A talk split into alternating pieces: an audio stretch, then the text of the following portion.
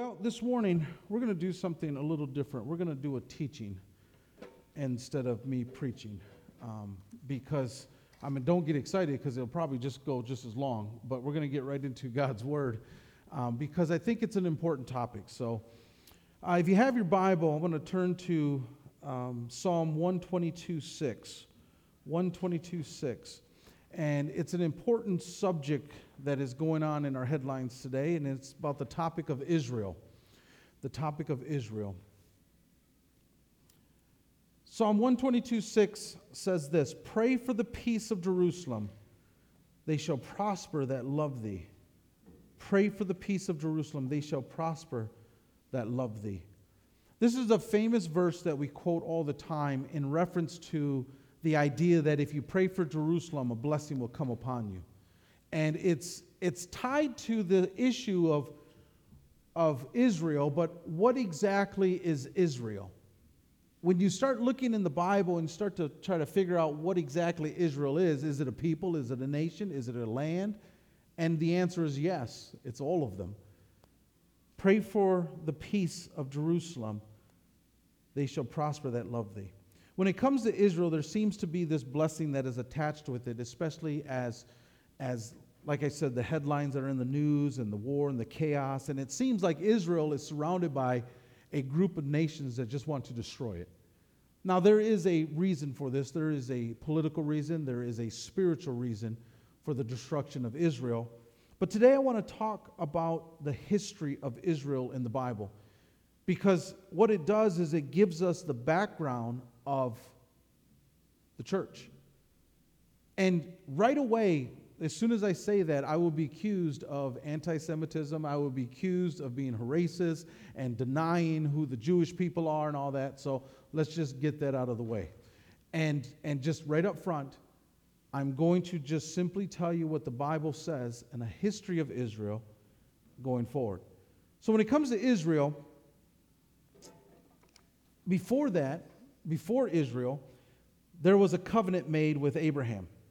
Abraham was a, a man that came, it seems like out of nowhere.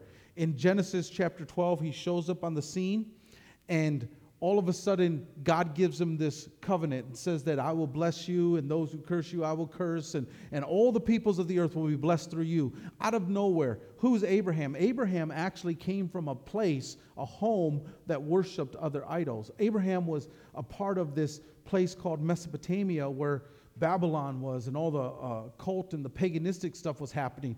Abraham was a part of that area. His father then moves up to Haran and from that, the Bible then calls Abraham, chapter 12, to leave the country that he's in and to go to a place that he'll show him, and that God will give him this land and his family, and then makes this covenant with God. And what is a covenant? A covenant is simply an agreement, a contract between two parties.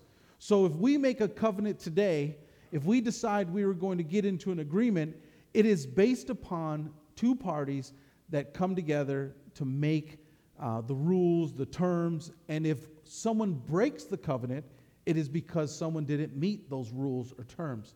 And there's two different types of covenants that are, lo- that are in the Bible. One is a conditional covenant, and one is an unconditional covenant. And an unconditional covenant means this that the one party is responsible for everything. And God makes unconditional covenants with several people. He made one with Noah where he says that I will never again destroy the earth with a flood. I'll never do it again, not with, not with the flood. Now, that is not dependent upon Noah. That's not dependent upon his descendants. It's not dependent upon whether people are good or bad or evil or wicked or, or, or righteous. It all depends on God. And God says, I'm not going to do it again. The second covenant then is the covenant with Abraham. This is an unconditional covenant again, where God says, Listen, Abraham, I will, I will, I will. And it really didn't have anything to do with Abraham. Now, Abraham was selected for a reason, and, and I'll talk about in a second, but, but when it came to God's promises to Abraham that he was going to bless him, it was based upon an unconditional covenant that God made with Abraham. I'm going to do it, Abraham, and you're going to be the recipient of this. Now, who was Abraham? Abraham, like I said, came from a land that was full of paganistic beliefs. His father worshiped other idols. So if Abraham is growing up in Terah's house, Terah, his father, then Abraham is very familiar with all these other gods, but yet for some reason God picks Abraham. And we know from the New Testament in Acts chapter 7 that Abraham actually began to talk with the Lord before he even left Mesopotamia. That God was actually speaking to him before he left. So, in the middle of all this paganistic and, and idolic worship, God is talking with Abraham. God and Abraham are starting to get to know each other. It's a, it's a pretty cool when you think about how from the very place that ends with, you know, in Babylon and Revelation and this great harlot, this, this, this, this wicked city that's caused all the havoc around the world, out of that place, God picks someone like Abraham and brings him and promises him, makes him an unconditional covenant. And then from his descendants comes Isaac and Jacob, and then Jacob, his, his name is changed to Israel. And now Israel is on the scene, and Israel, the man, the grandson of Abraham, is now going to have 12 children. And from this, we get the 12 tribes of Israel. The 12 tribes of Israel. Now, sometimes when it's listed in the Bible, the Joseph's sons are mentioned. And the reason is because the Levites did not have any land to possess or inherit. So, so then the two sons will then make a total of 12 because Levi was not a part of the inheritance of the land. And so now Israel has 12 sons and they begin to grow and they begin to populate. And then God makes a covenant with Israel. God makes a covenant with Israel. And this is, and this is what it says in Leviticus 18. Then the Lord said to Moses, Speak to the Israelites and say to them, I am the Lord your God. You must not, you must not do as they do in Egypt, where they used where you used to live, but you must not do as they did in the land of Canaan, where I am bringing you. Do not follow their practices. You must obey my laws and be careful to follow my decrees. I am the Lord your God. Keep my decrees, for the person who obeys them will live by them. I am the Lord. I am the Lord. So here, God makes a covenant with Israel, but it's what we would call a conditional covenant. It requires something. What does it require? It requires their obedience. God makes this covenant with Israel and says, Listen, I will be your God. I will call you. I will bring you, make you a nation, a holy nation. Uh, uh, and I will, you will be my possession. You will be my prize. You will be my people. You will be chosen as my people. But it requires something it requires obedience. It's a conditional covenant. Now, when God makes a covenant, he keeps it. When God speaks, he does not change his mind. And so with Abraham, you'll notice that God never wavered with his blessings upon Abraham. And when it came to David, who also received an unconditional covenant, David, who was a man after God's own heart, was told by God, I'm going to give you a son who will stay on the throne forever, that your line will always be on the throne forever. So David was given a promise, and it did not depend upon how well his sons behaved. Matter of fact, his sons became very wicked, and some of them even sacrificed their own children to false gods. But yet, the Bible says, For the sake of David, I will not destroy you. Because, see, God's unconditional covenant to David did not matter on what everyone else did. But what mattered in Israel's covenant was it was conditional. And he told the people, I will be your God, you'll be my possession, but you must obey me. That's the key. That's the rule. That's the contract. And God was very sincere with his contract. Matter of fact, people estimate that after three months from the time when Israel was enslaved in Egypt, and they were there for four or five, 400 years or so plus, and they were there in slavery.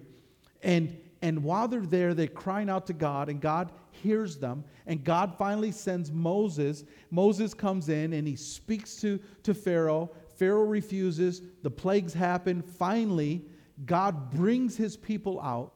He pulls them out of Egypt, out of slavery. As they are leaving, this is so cool. As they are leaving, all of Egypt gives them all of their wealth because they're like, just get out of here, just go. And they know that God is with these people, that God Himself has done this because of all the plagues. They know that God's people are leaving and we are not going to offend that God. And they just give them everything. They give them rakes and shovels and gold and silver. They gave them everything. All of Egypt was given to slaves. And now these slaves are going through the desert. And as they're going through the desert, Pharaoh finally says, What did I do? I, I, I, have lost everything. So he goes after Moses and the people and he wants to get them back.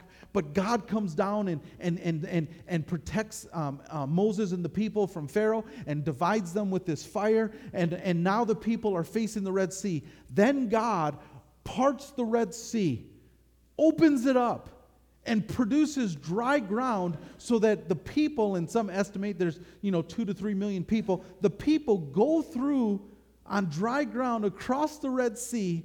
And then as soon as they finally pass, and they, they waited for everybody, you know, women wearing their high heels took time to get over, you know. And I always ask my wife, why do you wear high heels when we got to go? You know, let's go. So, so they finally took time and they finally got over. And once they got over, they turned back. The fire goes. Pharaoh pursues them, which is crazy. But he pursues them because he's so focused on destroying the people. And as soon as they're in the, the, the, the, the middle, the sea comes up and wipes away all their enemies. All the people are watching this. God did this. God did this. Three months later, they are on a mountain, at the base of a mountain, worshiping a calf, a golden calf, and saying, This is the God that did it. This is the God that got us out. Moses is up receiving the law. Moses is actually up on the mountain, and, and God is giving him the law, giving him the commandments for the people to follow. But the people are down there, and they're just involved in all types of debauchery and wickedness and worshiping this false God. And here's what God says Remember, Israel's covenant was based upon obedience. And here's what God said I've seen these people, the Lord said to Moses. They are stiff necked people. Now leave me alone so that my anger may burn against them and I may destroy them. Then I will make you into a great nation. Three months. Three months. I won't ask you, but if you ever got a speeding ticket, what happens the next time you get out on the highway? Man, you are driving right at that speed limit because you got a speeding ticket. You know that it's going to cost you money and, and you, you know your insurance is going to go up. And, and so you drive at that same speed limit, at the legal speed limit, because you have felt the effects of a ticket. But what happens after about a week, after about a month, after about a year? You start going right back to where you were before. Why? Because you, you don't remember the effects. Three months three months these people witnessed, went from slavery to free, went from poor to rich, went from, from crying out to God to watching God do the amazing thing, and now they are there worshiping like every other paganistic society. And God says, Moses, step aside. I'm going to destroy these people. These people that were chosen by God.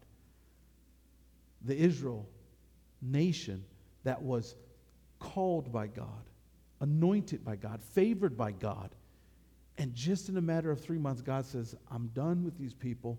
They've broken my covenant.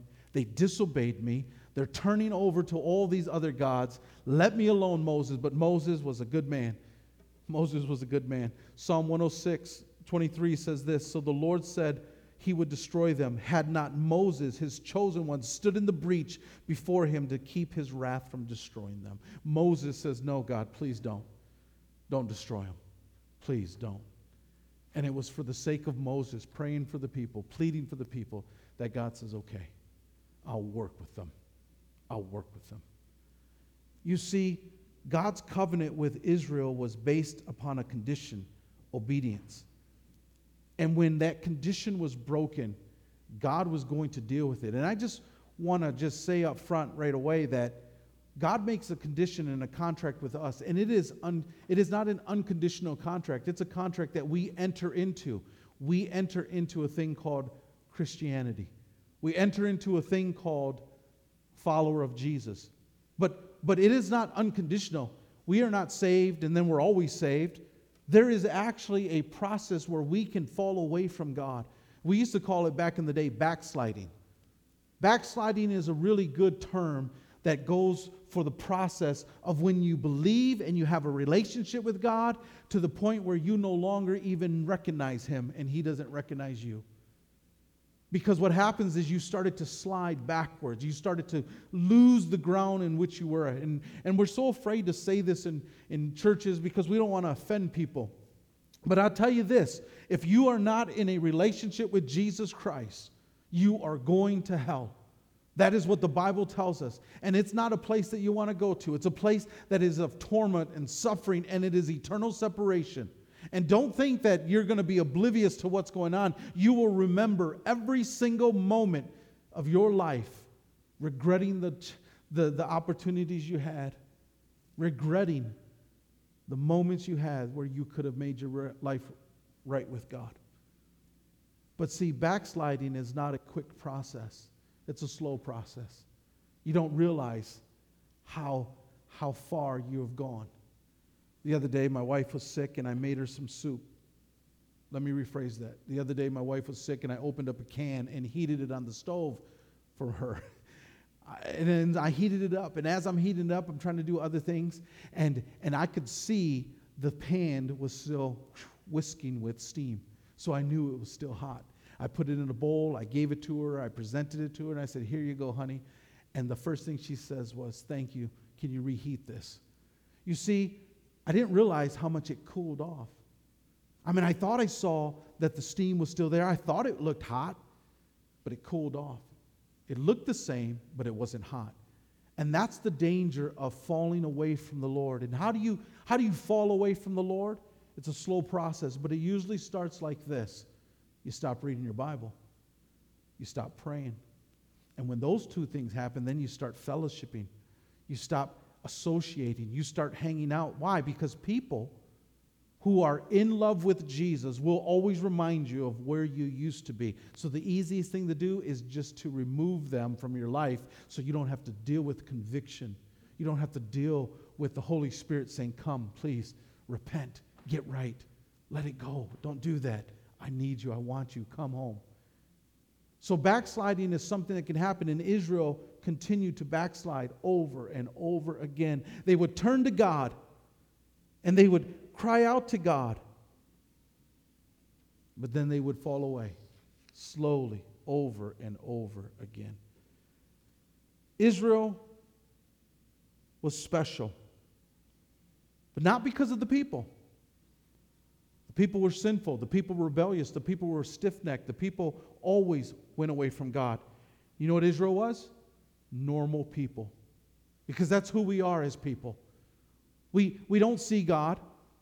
We don't see Him in our life, and so we don't sometimes even think He exists or He's watching, but yet the Bible says He's always watching. He's always watching. There's a story in, in Ezekiel where Ezekiel's getting a vision, and he sees, he sees, God takes him and he sees the overall temple.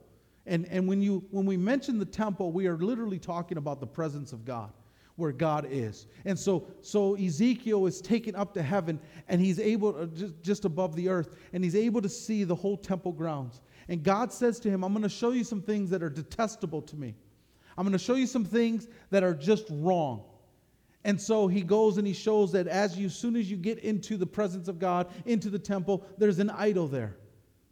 There's an idol there, right there, that's blocking the ability for Ezekiel to even enter into the presence of God. There's just a false idol right there.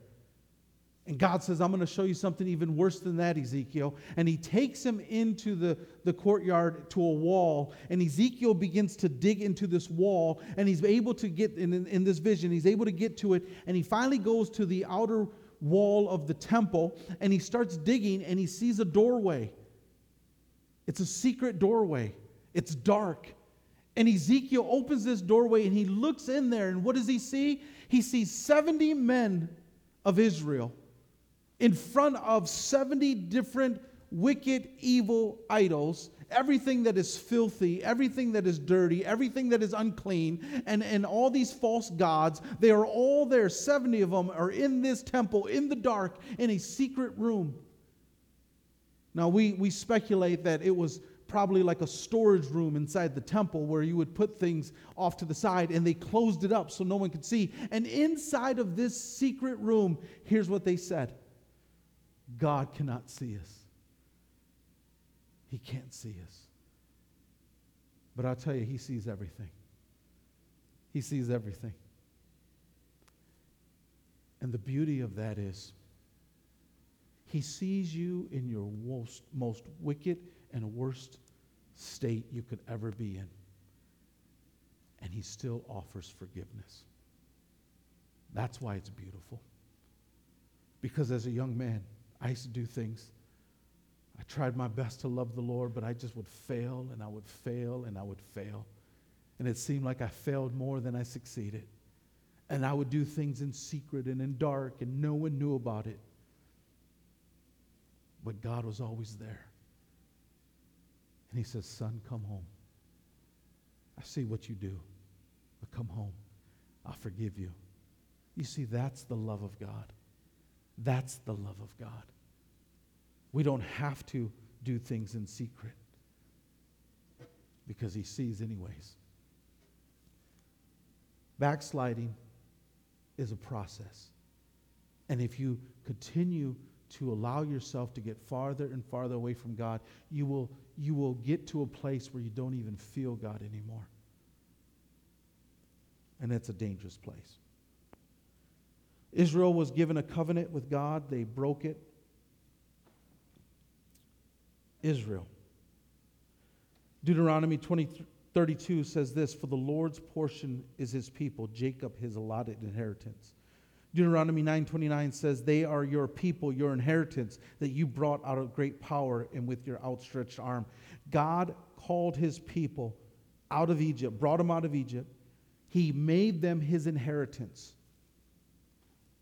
Now, this is based off of Deuteronomy 32, and just a little background of Deuteronomy 32 is this God chose his people, chose Israel to be the ones to carry the seed that was going to come and destroy the devil. This all started back in the garden in Genesis chapter 3, where Eve sins and, and, and, and they, they fall, and Eve and Adam, they make a mistake, they, they sinned. God is going to deal with them. But he deals with the serpent, and he tells this to the serpent who deceived them, who murdered their spirit. He says this He says, Listen, I am going to send a seed from the woman, and he is going to crush your head. You'll bruise his heel, but he will defeat you, he will crush you. And, and what, what, the de- what God promised the devil was this that from the woman, from mankind, from the human race, is a Savior that will come one day. And the devil knows this. And so, what does he do? He tries to destroy her family right away and kills one of her sons, but God gives him another one. And, and then all of a sudden, there's this big rebellious outbreak that happens in Genesis 6. So, what does God do? He sends a flood and he saves his people through Noah. And then, once again, after that, corruption happens and things happen again and again and again. And finally, he brings Abraham on the scene and he says, Abraham, it's going to be through your descendants. I'm going to do this. And then after his sons comes Jacob, Israel, and now God says, It's through you. All you have to do is obey me. It's through you. You're my chosen people. And because of that, what God did was He says, Listen, I'm going to divide up all of the land, and I'm going to give every territory its own governor but I am going to be over Israel. Israel is my portion. It's my inheritance. These are my people, and I am going to watch over the people and the land. You know, I was talking to Jose um, last week or a couple weeks ago, and, and talking about the actual land that there's something unique about that land. And he said that when he was there in service, that he, he would see one property that was not Israel and one property that was Israel right next to each other, and one was not as prosperous as the others. There's just something special about the land. Why? Because God said, I'm in charge of it. This is my responsibility. God was over, the governor over this land. Matter of fact, when you look at the story of Nahum, who was a, a commander in the army, uh, not for the Lord, but a different army, uh, the Aram, and, and he was a great warrior, great general, but the problem is he had leprosy, and he, he just, you couldn't be healed, you couldn't be cured with leprosy back in the day. It was a disease where they had to separate you because you were, you were contagious and there was no cure for you. And so here comes this great guy, this great warrior who's, who's powerful and is successful, but he's got leprosy. And he finds out that there's a prophet in Israel that can go that can cure him, that could pray for him, and he would be healed. And so Nahum goes and, and he looks for this man. He finally gets to the house and he knocks on the door, and and the prophet Elisha sends his servant. And he says, Hey, hey, go get the door. And, and when you answer the door, tell Nahum that that all he has to do is dip in the river seven times, dip into the Jordan River seven times, and he'll be healed. Okay, do that. I'm trying to watch the game here. Just go, go take care of that. And so, so the servant goes off and he and he opens the door and he says, "Hey, listen, my master said, just go and dip in the river seven times, and um, and and you'll be good. So thank you. Have a good day." Closes the door, and Nahum's just like, "Wait a minute." Doesn't he not know who I am? I am a great general. I'm a great leader. And, and you don't even have the audacity to come and greet me personally. You send your servant to the door. What's going on? He walks away all mad. And then finally, you know, finally, people start talking some sense into him. Listen, if he tells you to jump up and down and pat your head and rub your tummy seven times, do it. Just do it. What else you got to, to, to lose? Just try it. And so he finally goes to the river. He dips seven times. He's healed. Comes back to the door. It must have been halftime because this time Elisha comes and opens the door. And Elisha's there and he says, How you doing? Good. Oh, he's great. And he says this. He says, Listen, Elisha, your God is my God. And I'm never going to bow down to any other God ever again because I know that the God of Israel is God. He's the Most High. He says, once a year, you know, I have to help my king bow down in the temple of a false God. And I, and I have to be there for him. That's part of my job. I got to do it. And Elisha says, I understand. Go in peace. But then before he leaves, Nahum asks for something very strange. He says, Can I just, because he offers gifts to Elisha, but Elisha says, It's okay. We're good. But he says, But can I have something? And Elisha says, What? What do you want? And what does Nahum ask for? He says, Can I take back as much as the dirt possible? Can I take back land? Can I take this back to my home? Because here's what he's saying Can I take back the, the very place, the very thing that our God is over? Your God, my God. Can I take back the inheritance of his people?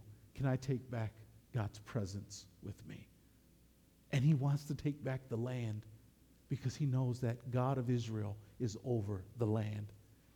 You see, land was very important, and God said in Deuteronomy 32, I'm going to separate all the people of the whole world, but over Israel, they're mine. These are my people. So, God wanted the people of Israel to remain faithful to him. And God, even throughout their history, would be faithful to Israel. And here's what he did. As he's leading them out into the wilderness, the Bible says in Exodus 13 that by day the Lord went ahead of them in a pillar of cloud to guide them on their way by night, and in a pillar of fire to give them light so they could travel by day or night. Listen to what the Bible says. By the day, the Lord went ahead of them in a pillar of the cloud. God was with them, His presence was with them, leading them and directing them through the wilderness.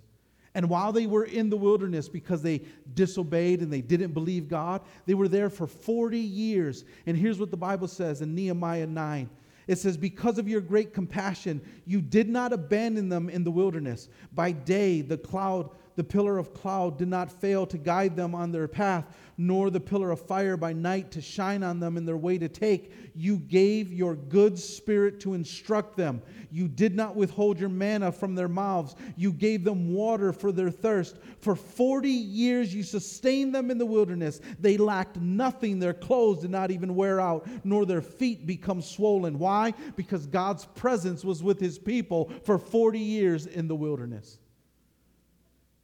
God's presence was with them at the tent of meeting. Numbers chapter 17 tells us to place, the, place them in the tent of the meeting in front of the ark of the covenant of the law where I will meet you. God told the people that at the tent of meeting with the ark of the covenant, I'm going to meet you. And God would meet people at the tent of meeting.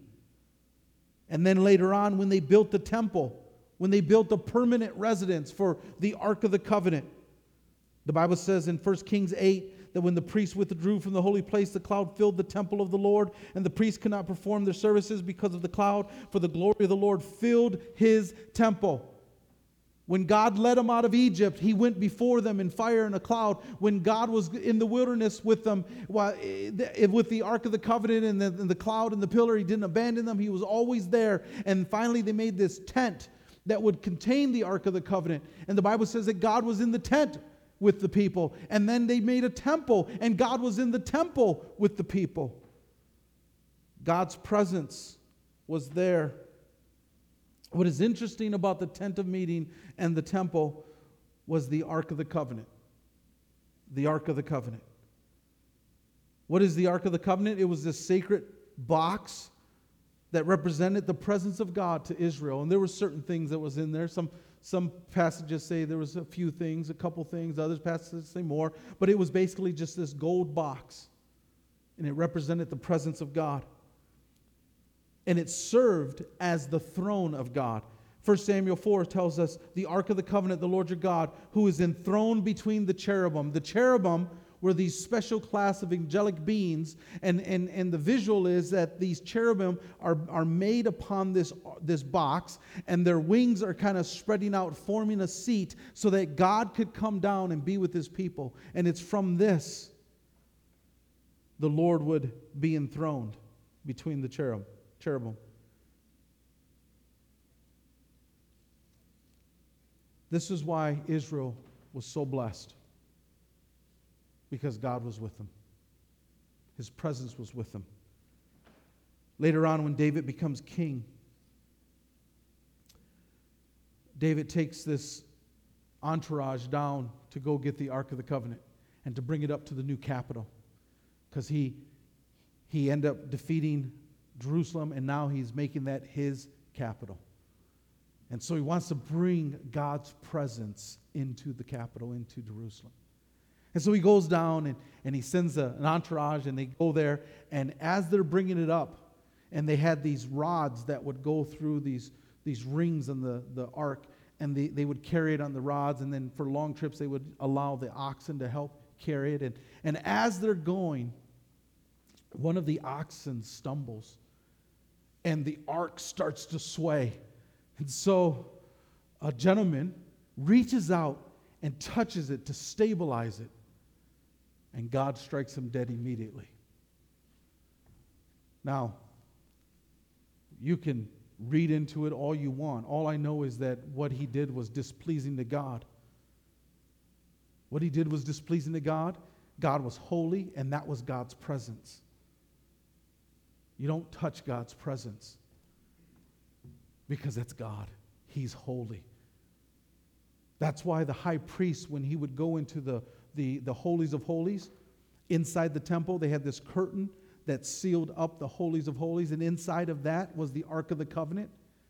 The high priest would enter once a year and they would, they would take off their normal garb and they would put on just plain clothes, a plain robe.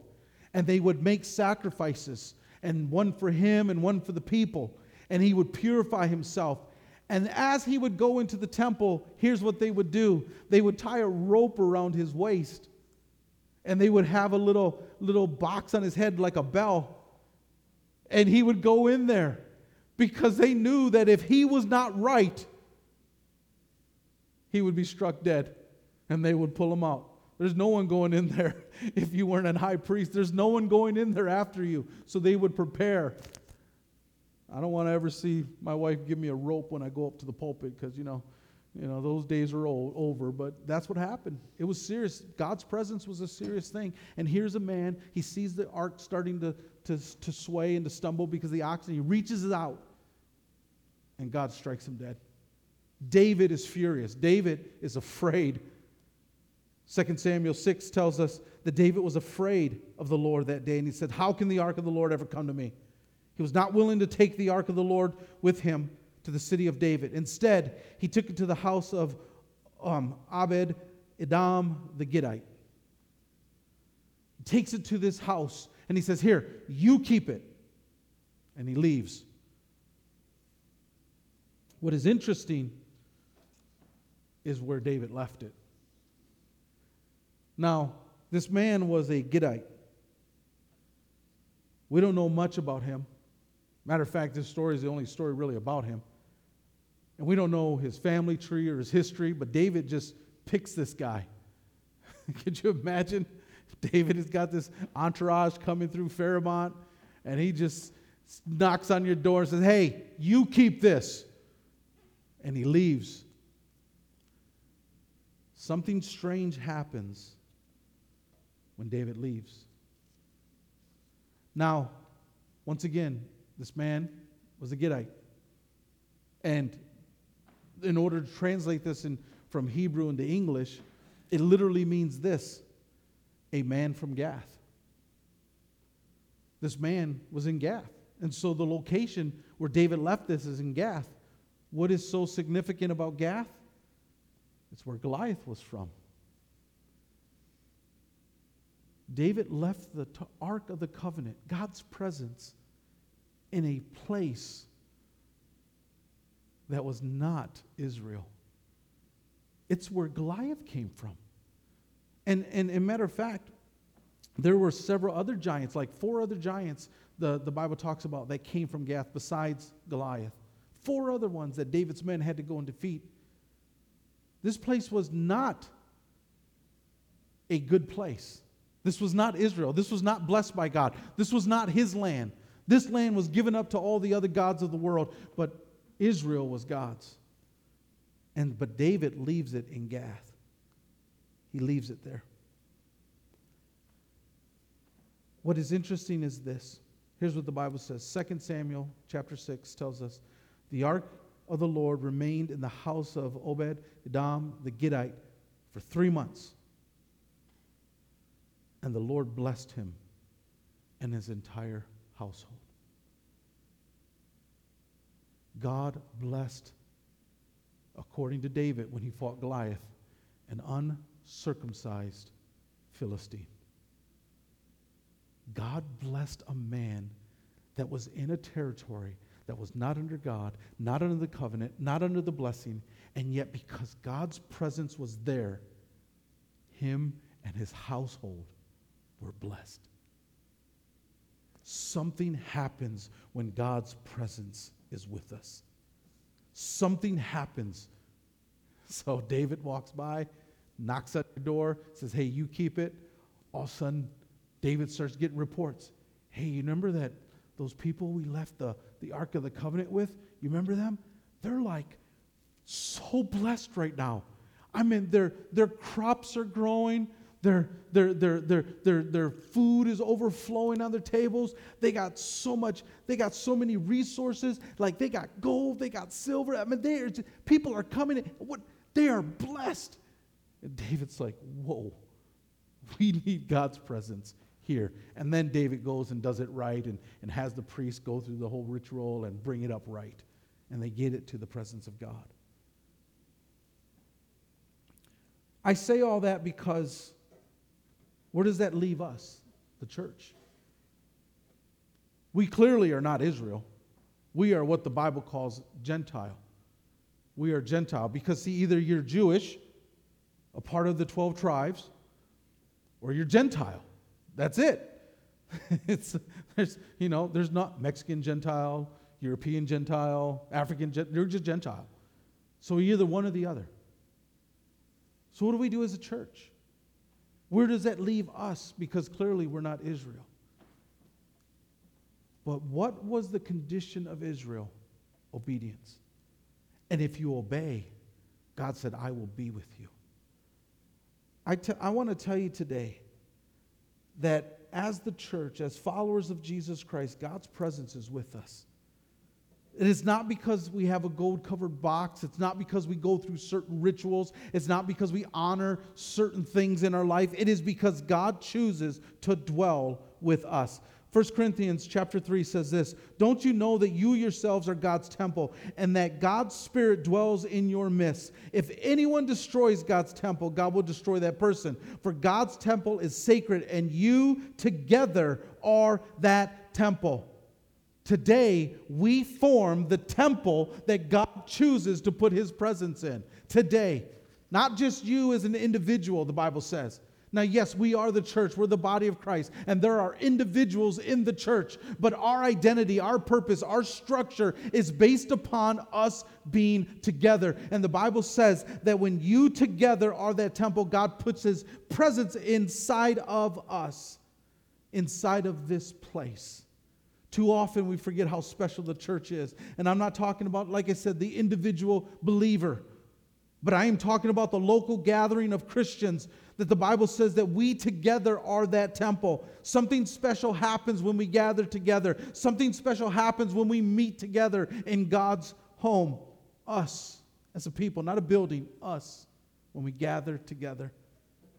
Listen, we are not special because of how fancy our building is. We're not special because we have a certain denomination. We're not special because you have me as your pastor and I'm not special and you're not special because of you. None of us are. All of us are just like Israel. Our hearts are always prone to go against God. Our, all, our hearts are always so easily distracted and always want to do things we shouldn't do. But the reason why we as a church are, is special is because God shows up when we gather together.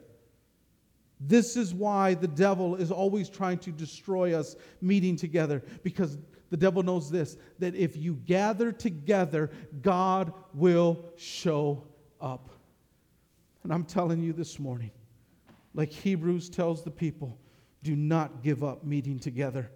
Do not give up meeting together. And I want you to understand the words of Jesus when he said in Matthew 18, For where two or three gather in my name, I am there. I'm telling you that this morning, because we have chosen to gather together, God Almighty, the creator of the universe, the one who parts the Red Sea, the one who forgives sin, the one who is able to do the impossible, is here with us. And that's what makes this meeting special.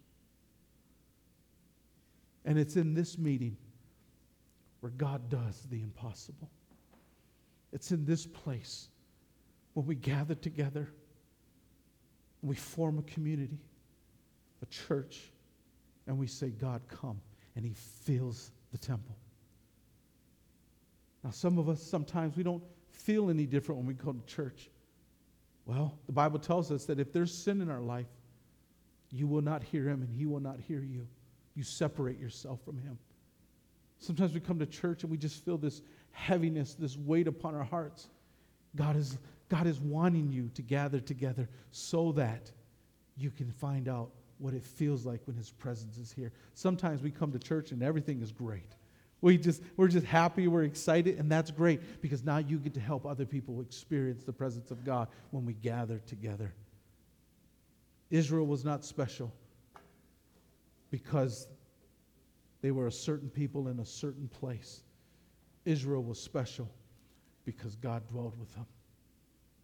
The church is special because God dwells with us. This morning, I just encourage you do not give up meeting together. Understand that you form something unique.